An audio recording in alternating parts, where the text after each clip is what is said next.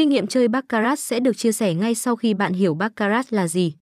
Baccarat là một thể loại game bài phổ biến hiện nay hay còn được gọi là table game tại các cổng game. Game bài này sử dụng bộ bài tây 52 lá với cơ chế tính thắng thua thông qua tổng điểm. Bộ môn bài này được rất nhiều dân chơi tại các nhà cái hiện nay thực sự yêu thích.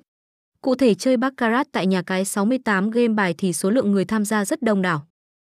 Về cơ bản thì cách chơi bài baccarat tương tự như trong bài cào hay ba cây các bạn hay chơi. Nhiều bạc thủ luôn xem trò chơi baccarat là môn bài tủ của mình giúp nhận thưởng lớn. Vì thế nhiều nhà cái cũng tạo ra sân chơi game bài hấp dẫn và thú vị giúp bạn tham gia.